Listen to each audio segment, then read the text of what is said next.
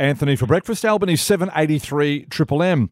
In one of the largest trials of a four day week to date, 61 British businesses, ranging from banks to fast food restaurants to marketing agencies, gave their 3,000 workers a paid day off a week to see whether they could get as much done while working less, and much more effectively, of course.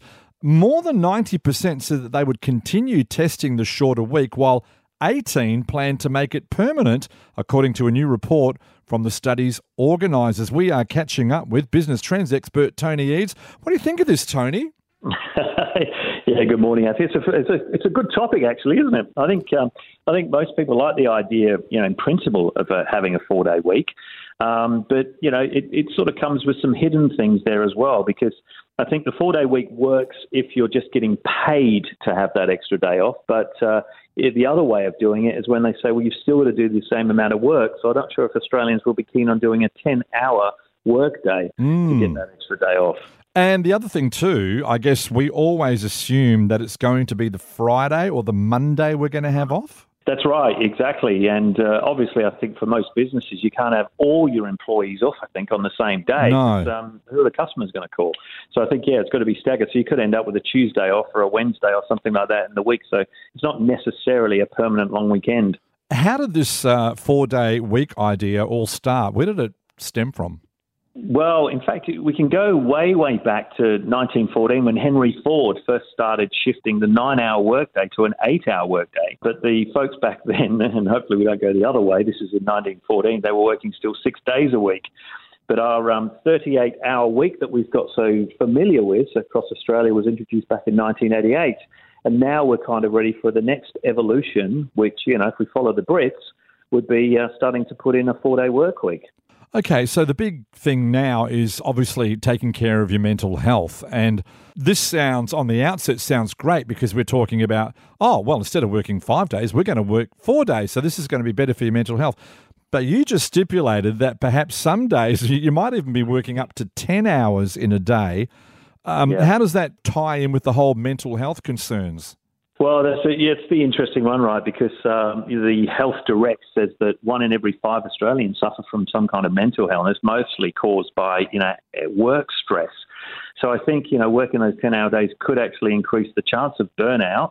Um, so I think the preference would be similar to what the Brits have done, where you're just working four days and you just however many hours if you can get it done in like seven or eight hours a day, you get it done, but you get your work done the same way, I suppose, when it's a long weekend. You know how good you feel on a Tuesday when mm. you come back from a long weekend, and then or you still get your work done in the four days that you've got. That kind of principle where you're not pressured to do ten-hour work days, but um, you still get that day to refresh and then become more effective when you come back. What about the hybrid workplace? How would that be affected? Well, that's an interesting one, Anthony, because you know we we we're in a obviously a hybrid world. In fact, Australia has the highest percentage of hybrid workers, 34% compared with the global average of 29%. But the majority of hybrid workers, which I don't know if you've known uh, the the term twats as they call them, yeah. But the uh, the twats are the guys that come in Tuesdays, Wednesdays, and Thursdays. I think with a with a four day work week instead of a five day work week, will these guys become tats? And only come in on a Tuesday and a Thursday. All right.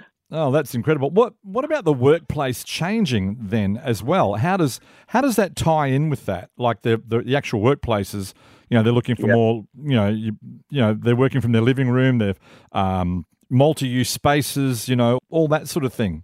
Well, I think I think definitely offices are going to change dramatically for the future, right? Because if the people are coming in less, you know, you've got to make it more appealing. Mm. So I think there's certainly office designers now that are looking at uh, creating the new office designs of the future with an at-home vibe. And they're coming up with designs with fewer desks, more couches, armchairs, stools, and bistro tables, and even fireplaces. So mm. if you think about it, you blur the line between working from home and working from the office because the office starts to feel like home. Yeah, that's amazing. Okay, well, the four day week companies are saying that they don't want to stop. So it, it looks like it could be definitely something in the future. Thanks very much for your time, business trends expert Tony Eads. We'll catch up again next week. We will. Thanks, Anthony.